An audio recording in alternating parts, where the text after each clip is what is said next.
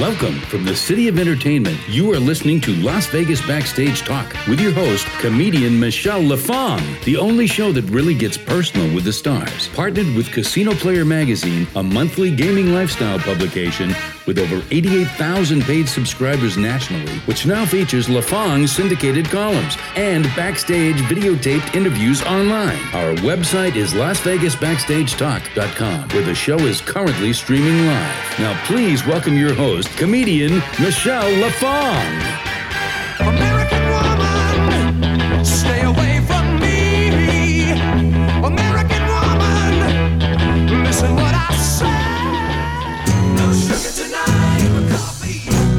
Tonight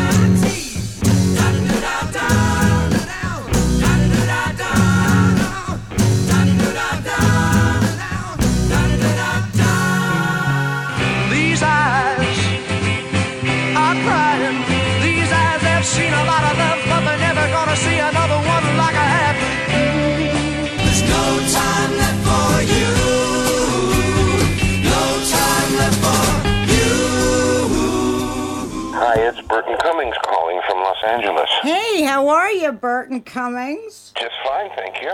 Boy, I'm so honored here. You are show business. Uh, you're a legend. I- Oh my goodness! Yes. Please, please. I'm just I'm I'm one of the lucky guys that uh, you know, one of the lucky ones that had some records.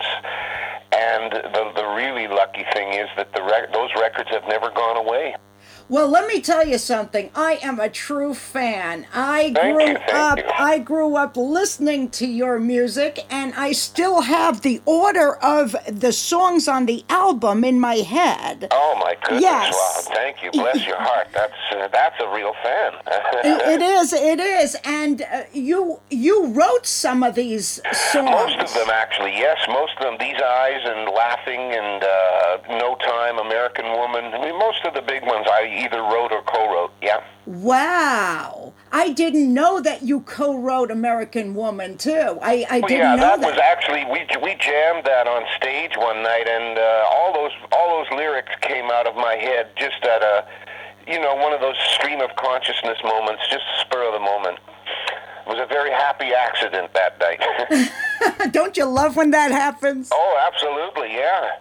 You know, I started in this business as a musician, and I used to play the drums to your songs. Oh my goodness! Yeah. there you go. There's not many female drummers around, really. No, no, there, there, there aren't a whole lot. And the funny thing is, you know, as I was going along, I was like, "This is too." The music business is the hardest business in the world. I mean, Yeah. I, I give you so much credit for. Oh, thank you. Yes. Well, you need you need luck. You know, you need a lot of drive, uh, a lot of drive and ambition, and you need luck and timing. And you know, the thing was, every time we would release a record, we would be kind of crossing our fingers. Oh, geez, I hope the Beatles don't release a, a record this week. You know, it's always a Yeah. lot of it was depending on who else had a record out at the same time. I can imagine. You know, it's funny because I look at the music business today and I think, well, you know, it's it, I think it's much harder today than it was back then because at least if you had a label behind you,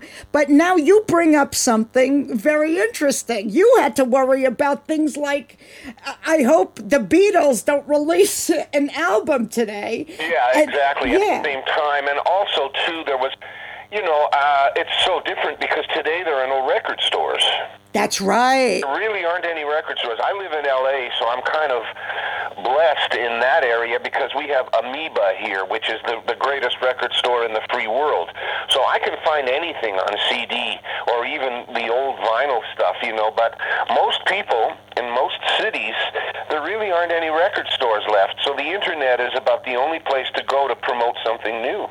Interesting, interesting. Because I grew up, I had a 1961 jukebox. Oh, wow. And yeah, and I still have your records in them. I still, yeah, and you know what? They're still. I didn't change them out. I never changed out because you only have a, the old jukeboxes. You only have a certain amount. Yeah, exactly. Yeah. Sometimes there was only about 20, 20 records that could fit in there. Yeah, luckily for me, I have like 80. But nonetheless, I'm such such a music, uh, you know, fan that I. But all of the the Guess Who, I mean, I kept them all in there, and a lot of them, those records actually came with the jukebox. Wow. Yeah, and That's and kind of a good deal. it really was a good deal. And, you know, and I really, if I had known that you had co written a lot of those songs or wrote those songs, I would have appreciated that music even more.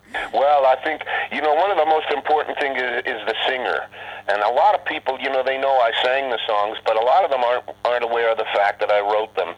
But as I say, very very lucky, and I've never uh, I've never taken it for granted. You know, I know there are a lot of uh, a lot of tremendously talented people with a lot of abilities that uh, that just never made it. Oh, yeah, And you can go to a lot of clubs here in Los Angeles and see tremendous players and singers, but they've really never crossed over. You know, they've never really made it um, made a huge career for themselves. So, as far as the luck goes, you know, I, as I said earlier, I've never taken it for granted. Well, I, I think that it wasn't so much the luck. I mean, I think luck, you need a certain amount of luck, of course, but to sustain the way that Burton Cummings has sustained, even without the Guess Who. Well, I've been, you know, uh, the thing is, I've been doing some one man shows lately. I just did a whole bunch of one man shows on the East Coast about a month ago, and uh, I was thrilled with the response. People are more than willing to accept me now just alone at a piano, just a, a, a you know piano and voice, and that's it. And I was getting thunderous applause and and great reactions. So it's been. Um, Now, you sound amazed by that.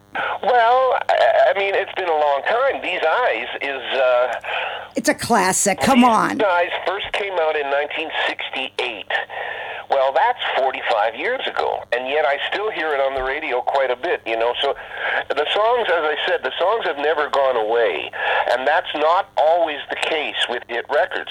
If, uh, you know, I, I haven't heard a Strawberry Alarm Clock record for quite some time. Right. There are there are certain certain acts and certain types of songs that don't last the same. So, what do you make of that? I, don't, I honestly don't know.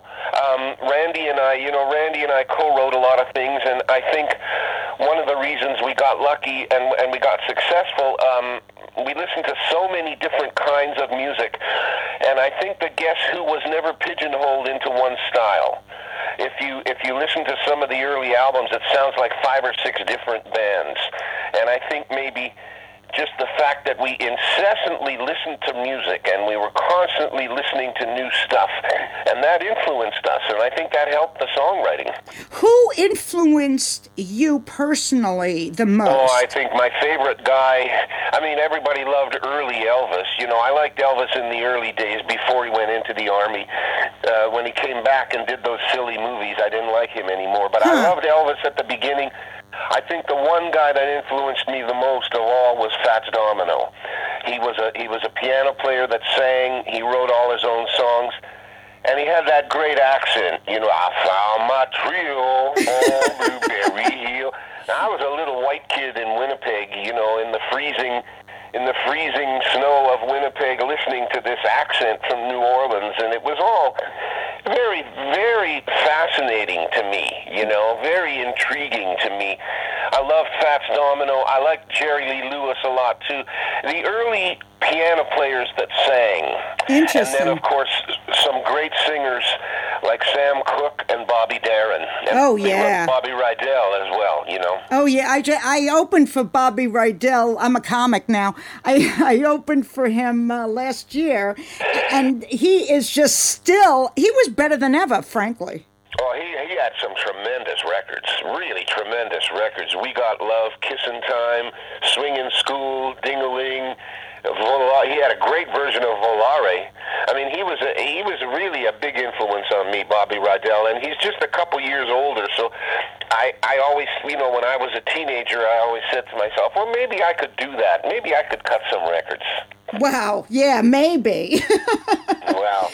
So and then it all came true. yeah, exactly. So, what is the beat all end all for Burton Cummings? I mean, you're going to be at the Orleans coming up again. Uh, I, I mean, like you're you're there January 17th and 18th. Yeah, next Um, week. Yeah, next week exactly. But if if you're listening to this, it's not next week. It is uh, not next week.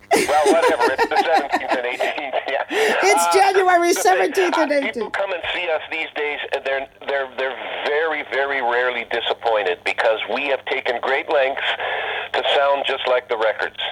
And even after all these years, my, people are telling me my vocals sound as good as ever. They just sound like the records. We do all the big songs.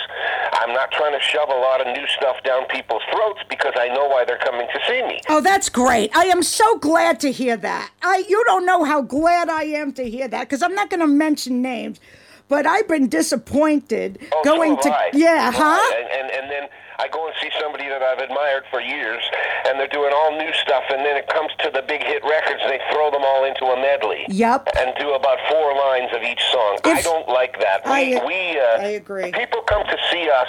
I know what they're expecting, and we send them. We send them home happy.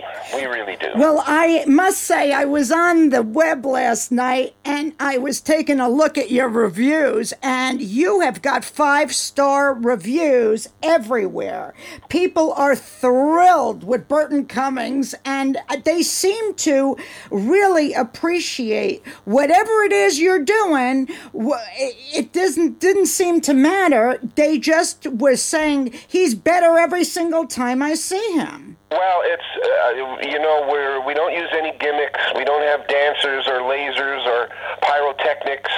Uh, we don't even dress up that fancy on stage. What we do have is a lot of songs that everybody knows, and I think we do justice to them when we do them live. And we're going to take a quick break and we will be right back. Don't go anywhere, people. We'll be right back, and you are listening to Las Vegas Backstage Talk with your host, comedian Michele LaFong. Plus, we are streaming live at LasVegasBackstageTalk.com every Thursday, 6 to 7 p.m. Pacific Standard Time, and all previous shows are archived at LasVegasBackstageTalk.com. Please visit our website. When you walk into Dr. Gary Lee's Horizon Ridge Wellness Clinic in Henderson, you'll love the design, created as an elegant refuge of beauty, peacefulness, and tranquility. If cosmetic surgery is not right for you, then consider what Dr. Lee and the Horizon Ridge Wellness Center can do for you. Dr. Lee specializes in Botox cosmetic wrinkle filters, spider veins, laser skin technology, anti aging wellness, and medical weight loss. At Horizon Ridge Wellness Clinic, we help you look your best by giving you the inner confidence and strength to feel your best and to project this to the world. Call today 702 938 0190 or on the web at www.hrwellness.net. The Horizon Ridge Wellness Clinic. Paradise Nail Bar is a new experience in service and atmosphere for full service manicure and pedicure services. With two convenient Las Vegas locations, we've expanded to a new facility in southeast Las Vegas, Eastern and Windmill, as well as in Summerlin. Come and enjoy our services at Paradise Nail Bar and Salon, the finest in services for your salon and spa needs. Offering full service hair salon, manicure and pedicure, massages and spa. At Paradise Nail Bar, we also do many petty parties for special occasions or any other reason you'd like. Have your party here with friends, beverages, and karaoke. Book now online 24 7 at paradisenailbar.com. Welcome back, and here's more of Las Vegas Backstage Talk with your host, comedian Michele LaFong. And we are back with Burton Cummings. How do you maintain your voice? Um, I, I, you know what? I think the, the greatest thing a singer can do is sing all the time. So I use it a lot when I'm not touring. I sing. I sing every day at home. I'm still writing songs all the time, and I think the best thing a singer can do is, is sing all the time. So I try and use it every day. Has That's you what's kept me in shape, I think.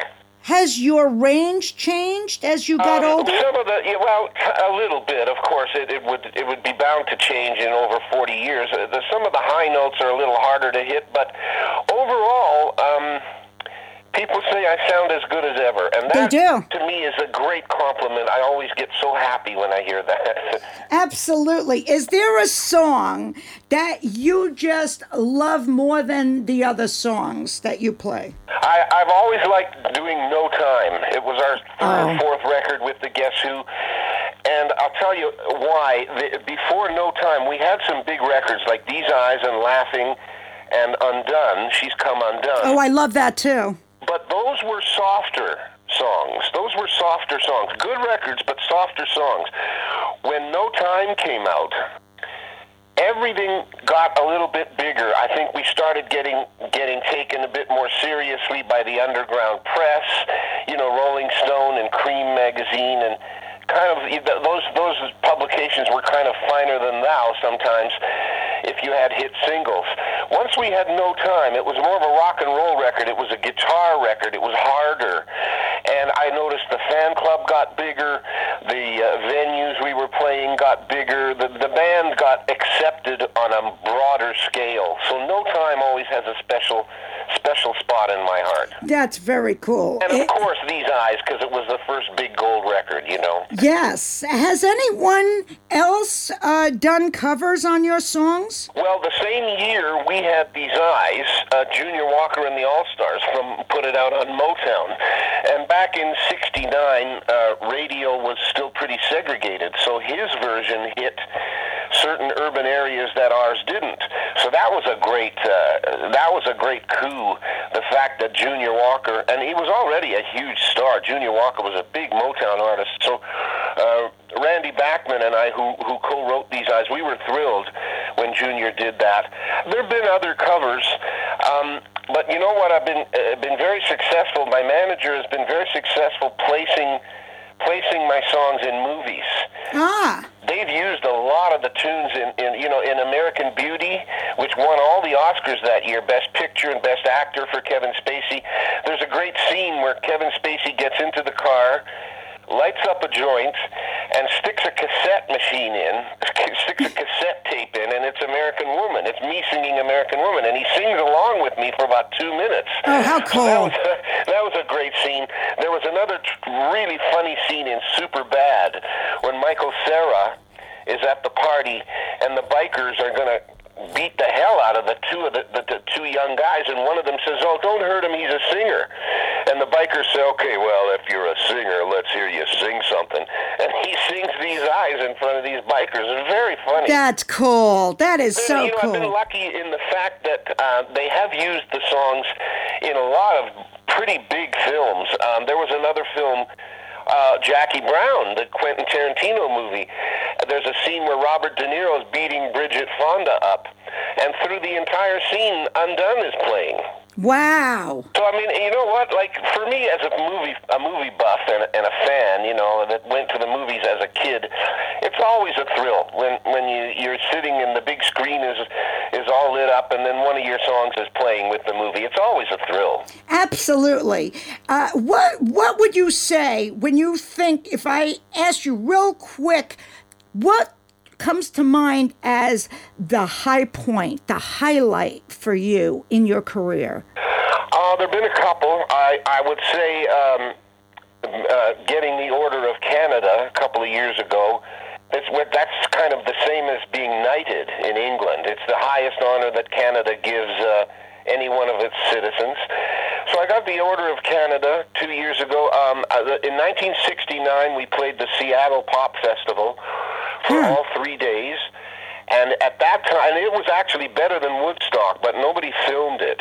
But it was, oh my gosh, that was really an unbelievable event. And I was still only 21, and there we were with Bo Diddley and Oh, wow. Tina Turner and Frank Zappa and the Mothers and Alice Cooper and the Youngbloods and Chicago and the Byrds and the Doors and Led Zeppelin and it went Wow. on and on for three days. It was all big stars. It was tremendous, and also. Um, the big the big concert in Toronto about five or six years ago when that SARS outbreak had everybody terrified.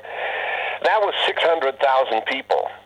So that that concert, I think, is in the Guinness Book of Records, one of the highest paid. Uh, the highest number of people that ever paid to get into a concert that wasn't a free concert. Wow. So I mean, that was I mean, you know playing with the Stones and ACDC and Rush and all those other people. That was that, that was pretty terrific. So I've certainly had some highlights.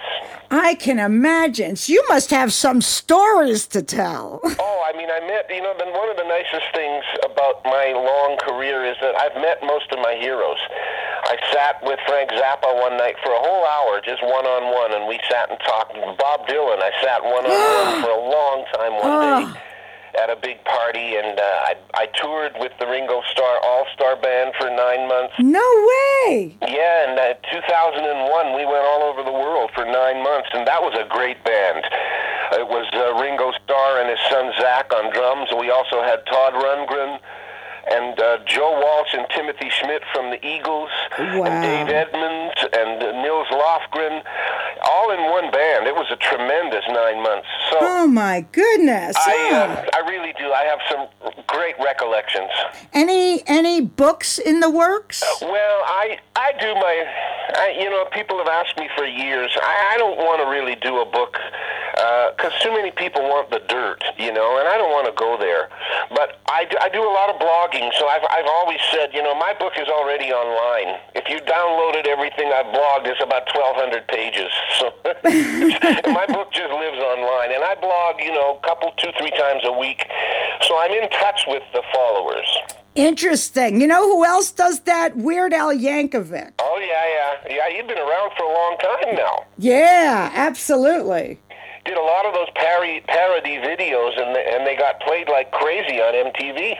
He has a following that is so loyal. Oh yeah, oh You know, absolutely, yeah. They they they're like uh, uh, stalkers. yeah. Speaking of which, has Burton Cummings had any stalkers? Not not really. I mean, there's always a lot of nutcases when you're when you're a little bit accessible online. You have to worry a little bit, but uh, overall, no. I've been pretty good. Been pretty. Uh, That's because you haven't met me yet. Well, you, you never you see. You never know what's coming around the corner.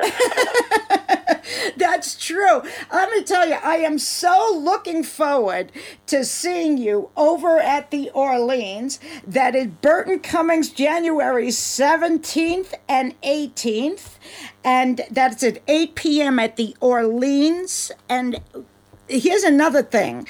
Um, I do a column. I have Las Vegas Backstage Talk column in Casino Player and also in uh, uh, Gaming Today. And one of the things I must ask that is mandatory is do you gamble? Oh, I love slots. Oh, yeah? I love the slots. I used to play roulette. Uh, I don't mind roulette because it's pure luck, but I can't play blackjack anymore because I don't like the way people play.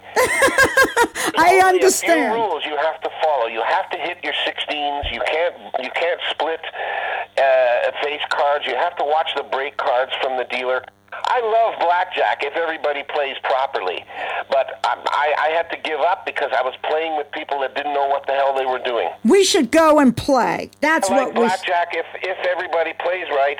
But you know what? I'm I'm just as happy on the slot machines. Really? Because I'll find a certain slot that, and I'll get the feeling that it's uh, you know that it's it's working for me. So I uh, I'll I'll seek out a. And actually, I've been to the new the the, the Orleans.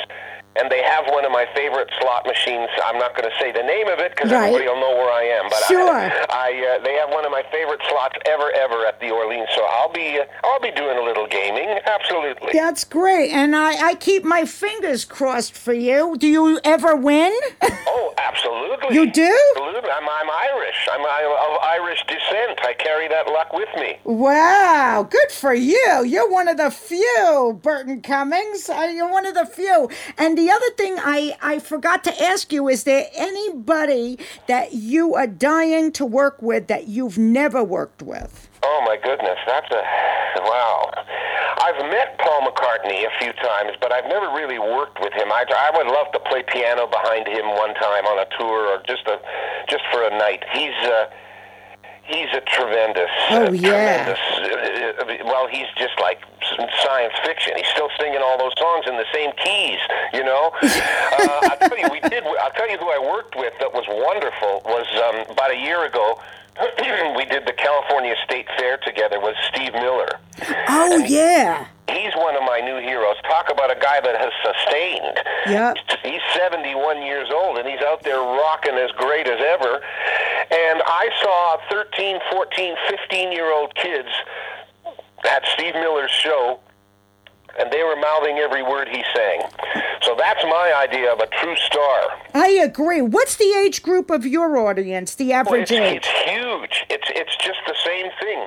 When we're not in a bar, like you know, in a casino where there's an age restriction, I see 14 year olds, 13, 14, 15 year olds. I'm on my third generation of followers now. I think. Well, and do they know the words to your oh, song? absolutely. They Yeah, do. Absolutely. Because I'll tell you another thing. Classic rock radio has been very good to me too.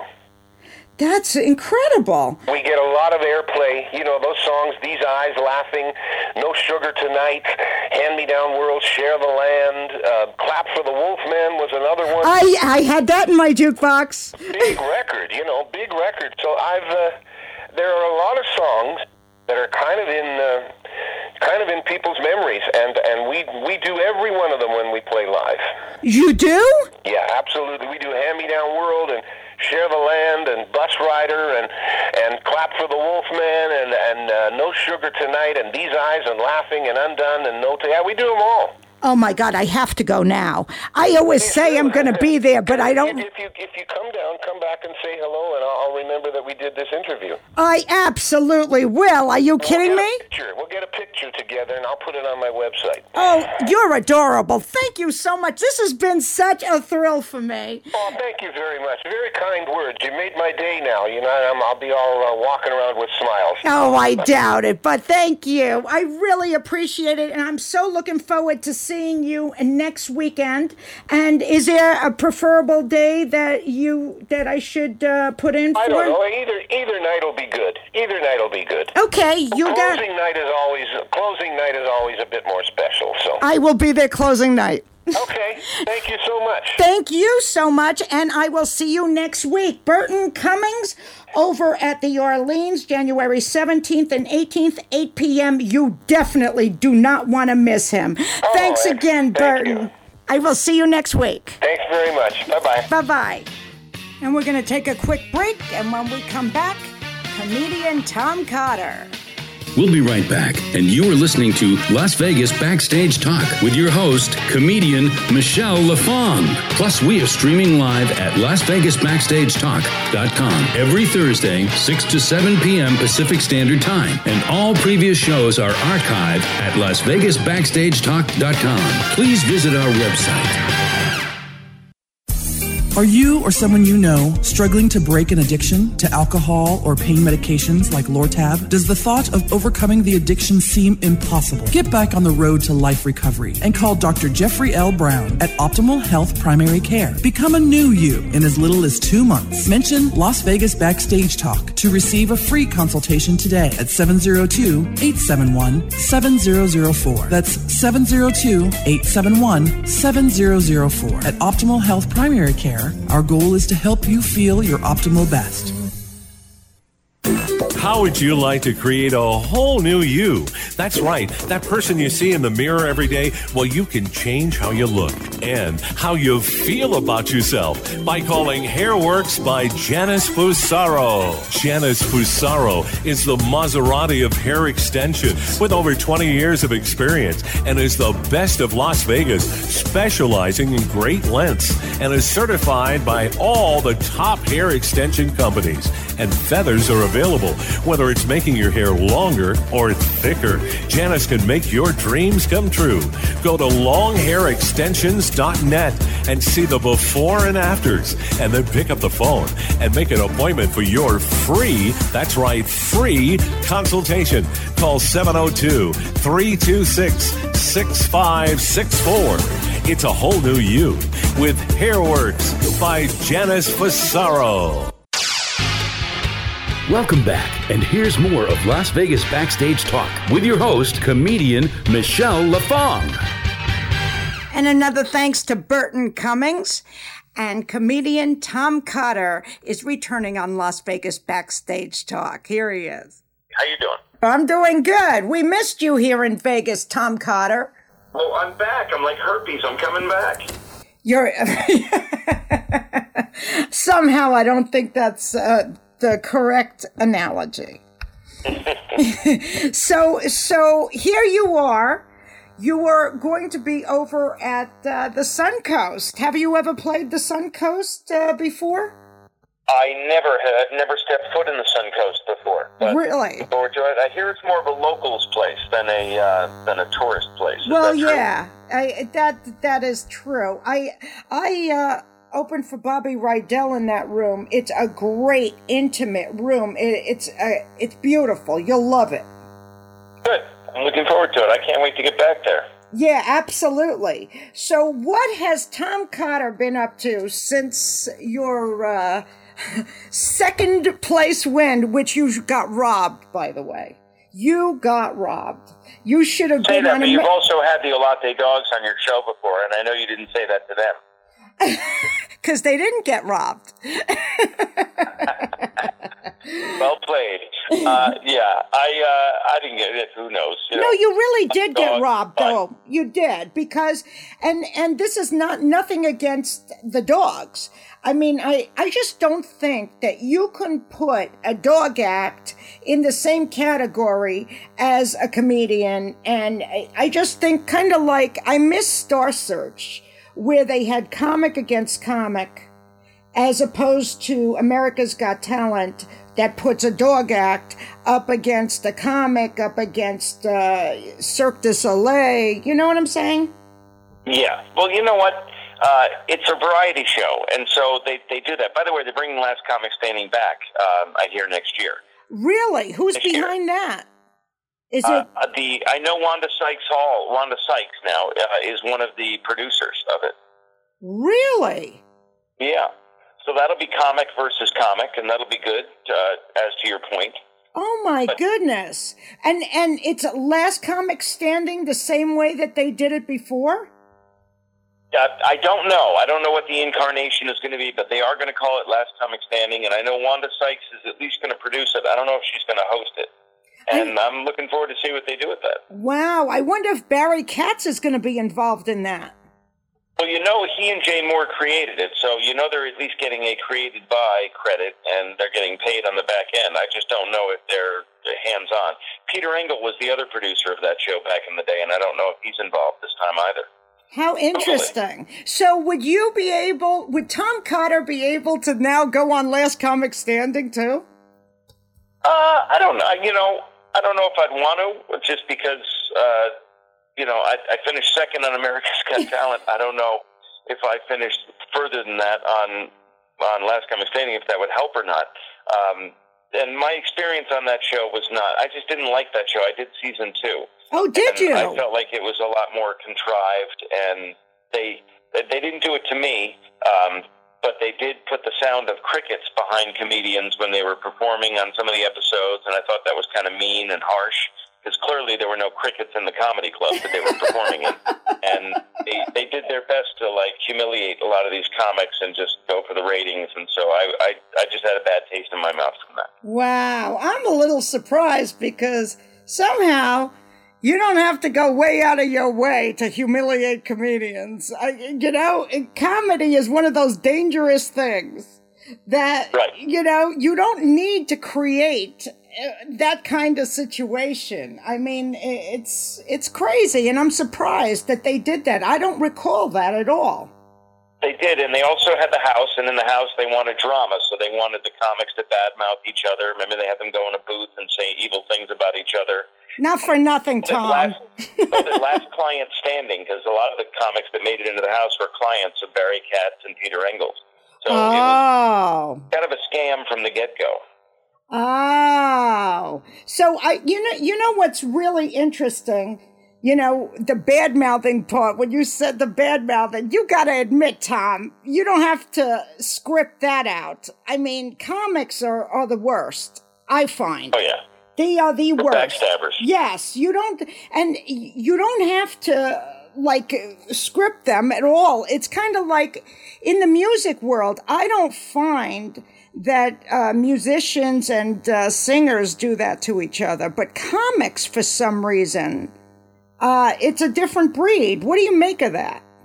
I don't know, but it's so true. You're absolutely right, Michele. And that's a perfect case in point. Dane Cook, who uh, a Boston, I started in Boston with Dane years and years ago. He actually started after me, and you know, here's a kid who went on to be a big star, and all the comics were backstabbing him and calling him names, everything else.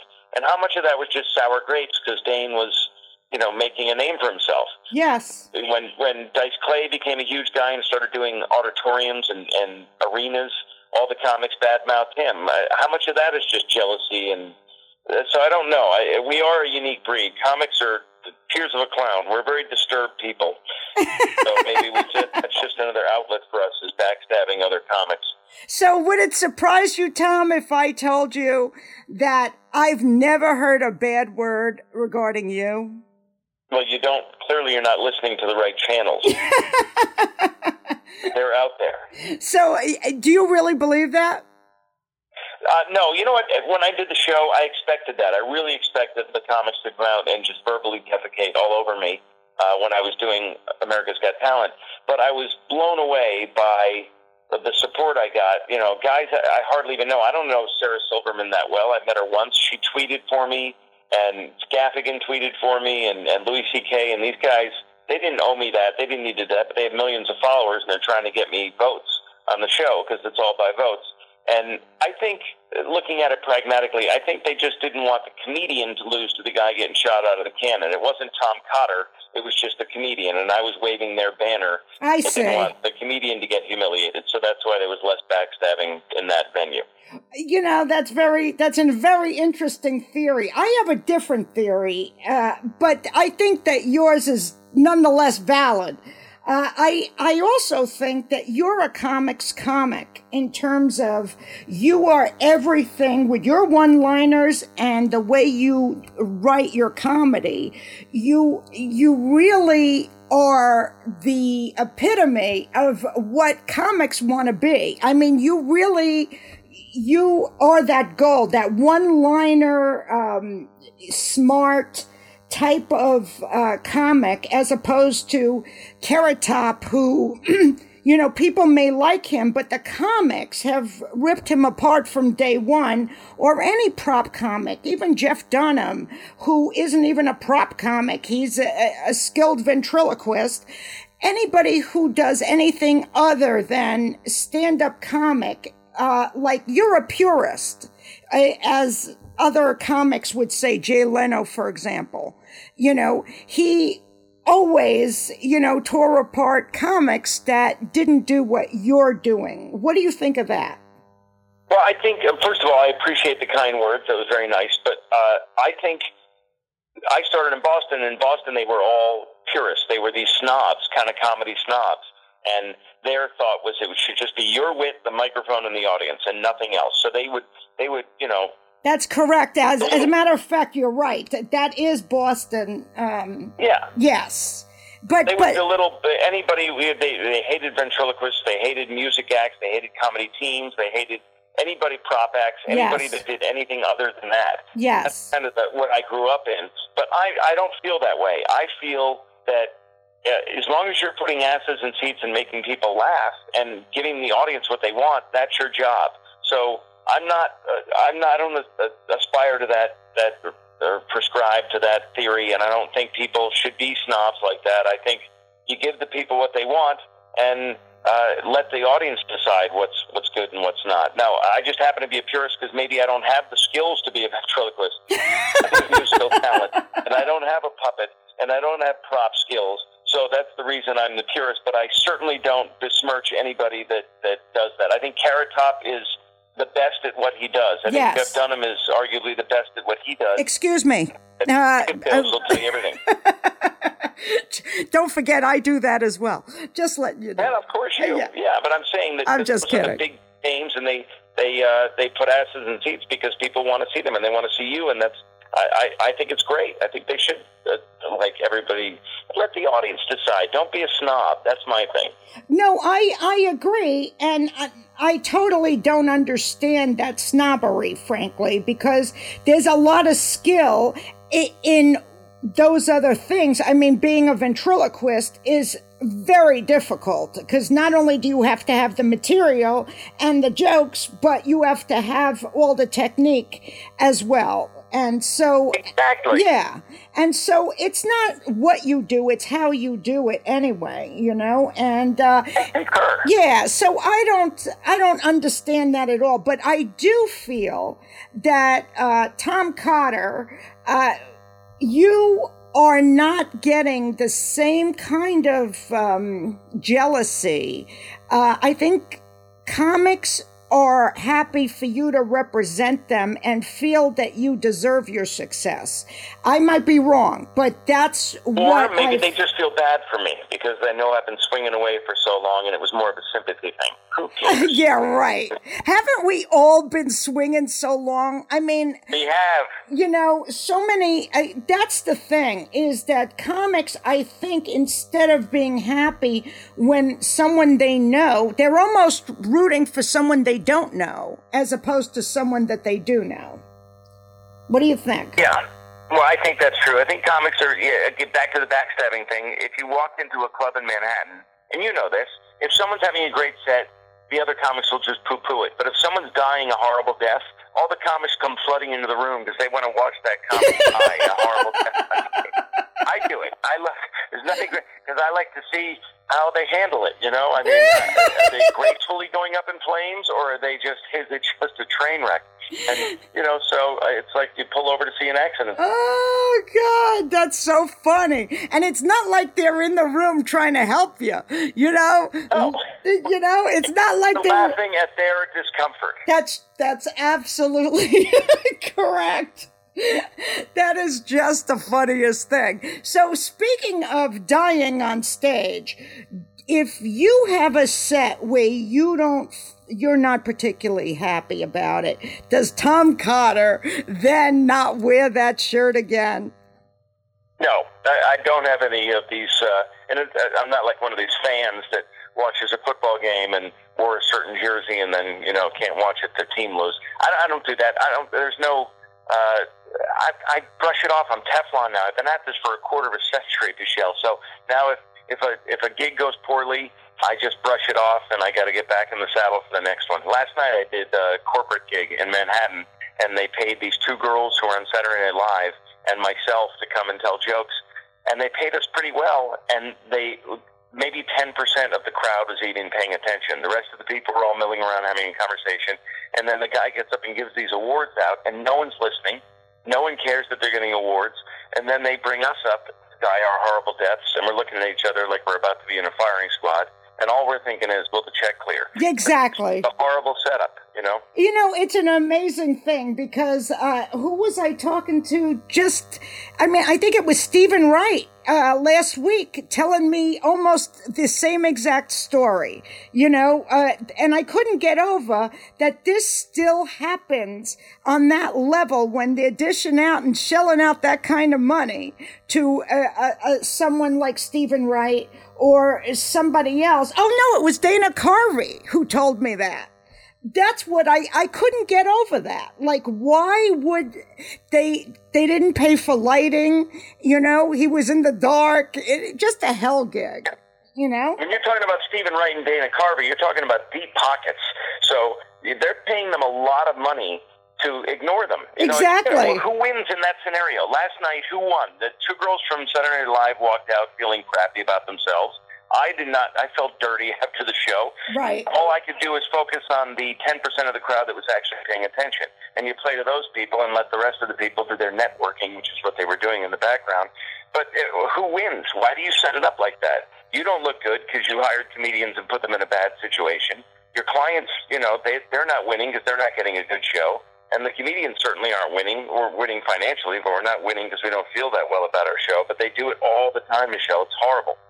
I agree. I it's just unbelievable. Well, with that we're going to take a quick break and we will be right back with much more Tom Cotter. Don't go anywhere, people. We'll be right back, and you are listening to Las Vegas Backstage Talk with your host, comedian Michele LaFong. Plus, we are streaming live at LasVegasBackstageTalk.com every Thursday, 6 to 7 p.m. Pacific Standard Time, and all previous shows are archived at LasVegasBackstageTalk.com. Please visit our website. When you walk into Dr. Gary Lee's Horizon Ridge Wellness Clinic in Henderson, you'll love the design, created as an elegant refuge of beauty, peacefulness, and tranquility. If cosmetic surgery is not right for you, then consider what Dr. Lee and the Horizon Ridge Wellness Center can do for you. Dr. Lee specializes in Botox cosmetic wrinkle fillers, spider veins, laser skin technology, anti aging wellness, and medical weight loss. At Horizon Ridge Wellness Clinic, we help you look your best by giving you the inner confidence and strength to feel your best and to project this to the world. Call today 702 938 0190 or on the web at www.hrwellness.net. The Horizon Ridge Wellness Clinic. Welcome back, and here's more of Las Vegas Backstage Talk with your host, comedian Michele LaFong. And we are back with comedian Tom Cotter. And uh, when you were on America's Got Talent, Tom, did you have to cancel your gigs as you were going along because you didn't know if you were going to make it from week to week? How did that work? I did, and you know what? It's it's a winner take all competition, so you don't get paid. Uh, I'm Screen Actors Guild and AFTRA and all those things, and we asked them, and they said they can do nothing for us because technically you are a contestant on a game show, and so you know, you're doing these gigs. Now, luckily, they were mostly midweek, Wednesdays and Thursdays, but I did have to cancel a couple of colleges and some other ones that were decent paying gigs. But, you know, the pot of gold at the end of the rainbow is worth that risk. You, you definitely want to be in front of all those eyeballs and prime time network television.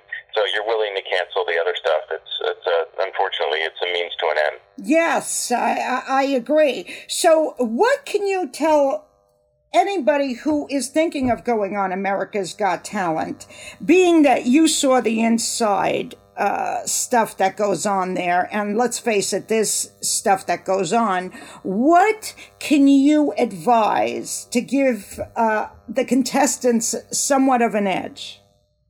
Well, what, what I I always tell people when they ask me this is you have 90 seconds. That's all they give you. You know, it seems longer on television, but it's 90 seconds. No matter if you're a singer or a juggler or a comedian or a ventriloquist, doesn't matter what you do. You have 90 seconds. Use the 90 seconds to the best of your ability. And this year it killed me. There was another comic uh, who I will not mention, who's a buddy of mine, and he went up and he only had 90 seconds, and he told maybe two jokes, and then he just it, it didn't use the air time. There was dead air and if you only have 90 seconds, you got to bring it. And uh, like if, the, if it's a musical act, you always they take a little chunk of a song with a huge crescendo so that the audience gets all overwhelmed with it. And if you're a comedian, you just got to leave them laughing at the end and bang them a bunch of one-liners and punchlines in there. And but some comics don't, and some singers don't, and I just uh, I don't get it. If you only have 90 seconds, use the 90 seconds. That's first and foremost. And then the second thing is they want to they want to do a backstory on you. They always do a little video package before you perform and after you perform, and so you just have to have kind of an interesting backstory. Ah, and if you don't, you better think of one. Yes, exactly. Yeah, I mean, you want to make yourself interesting to the home audience. Now, I wasn't that interesting. I just happened to be married to a comedian, and we have small kids, and I was a dad, and they kind of latched onto that. That's interesting. Uh, that's interesting. Yeah, some people it is. No, it really is. As a matter of fact, I'm glad you brought that up because your wife does comedy, and let's plug her. What's her name? Her name is Kerri Louise, and she is funnier than I am. And we have been married for 13 years, and she's, uh, you know, holding down the fort here with the kids and telling jokes and teaching a comedy class and doing all these things, and she's multitasking. It's pretty impressive. Wow. So, okay, that's very, see, that's why you're successfully married. She's funnier than me. See, she's got you trained, boy. That's good. She did. She actually did go further than I did on Last Comic Standing, and don't think for a minute I don't hear about that every time we have an argument. so, You're lucky that's the only time you hear about it. so, okay, so how do you, watching her, and we were talking about how comics are in the industry to each other. How do you see a difference between how people treat her versus how tr- people treat you in the business? Well, I mean, there's the uh, it's it, in no matter what industry you're in, there's sexism, and it can work to a woman's advantage or disadvantage. And uh, I used to poo-poo it when Kerri would say that it's not a level playing field. But now, having been so close to her, and you've probably experienced this as well. I mean, some of the guys just want to get in your pants, and that's the way it is in any industry. If you're, you know, an attractive woman, and the the other thing is that it's harder for Kerri to be on stage and talk about adult topics. Like I can get on stage and talk about my crotch, and people laugh. But when a woman does it, you can actually hear people's sphincters slamming shut with discomfort. And it, like the, there's this uh, tumbleweed blowing through the crowd. People get all uptight because uh, a, if you're a good-looking woman, that's intimidating to some men in the crowd, and b, if you're funny, they, it, there's this whole male testosterone thing that comes into play, and they don't really want to. They don't know how to handle it. Mm-hmm. So I just don't think. Now, the the positive side of that is there are a lot less female comedians than there are male comics. So if there's a audition for a white male comic, I'm going against you know thousands of other guys.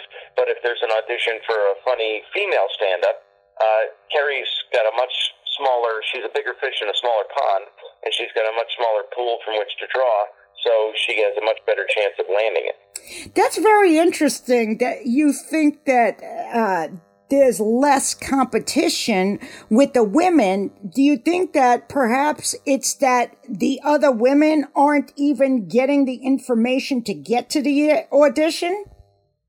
No, I just think it's, it, well, first of all, it's a numbers game. I just think, unfortunately, comedy is a male dominated uh, and you must have experienced this as well, but it's a male dominated field. And I know female bookers and managers of comedy clubs that still only book males. Yes. You would think that they that's absolutely true. Because they're female, but they that's uh, how prevalent sexism is in our industry. That's uh, true. Know, uh, yeah, I mean, I did a, a, a show recently. There were five males on the show, five males not one female. And you can't tell me that there wasn't a female comic available to do the show. How about just giving a little different? Uh, you know, you shouldn't have all white, short white guys on a show. You right. should have an African American or a Hispanic or, you know, uh, try a lesbian or a gay. Just you know, someone mix it up a little bit. Right. And, uh, everyone's uh, so afraid to do that in a lot of these clubs and a lot of these venues. I I couldn't agree with you more on that. So, do you find that like super frustrating that you know it's happening to your wife in comedy? Do you do you get in the middle of it? Do you bring her on gigs with you? What do you do? Yeah, we're working at Levity Live here in Rockland County, uh, New York, at the end of the month, which is not far from our home outside of New York City, and we're working together, and that's just uh, one of those joyous weekends. We get to hang out together. A lot of guys go to work to get away from their wives, but I go to work with my wife when I can because I just I'm on the road a lot and I don't get to see her that often. So if I can get paid and hang out with my wife and have a little date night with her, then that's a bonus.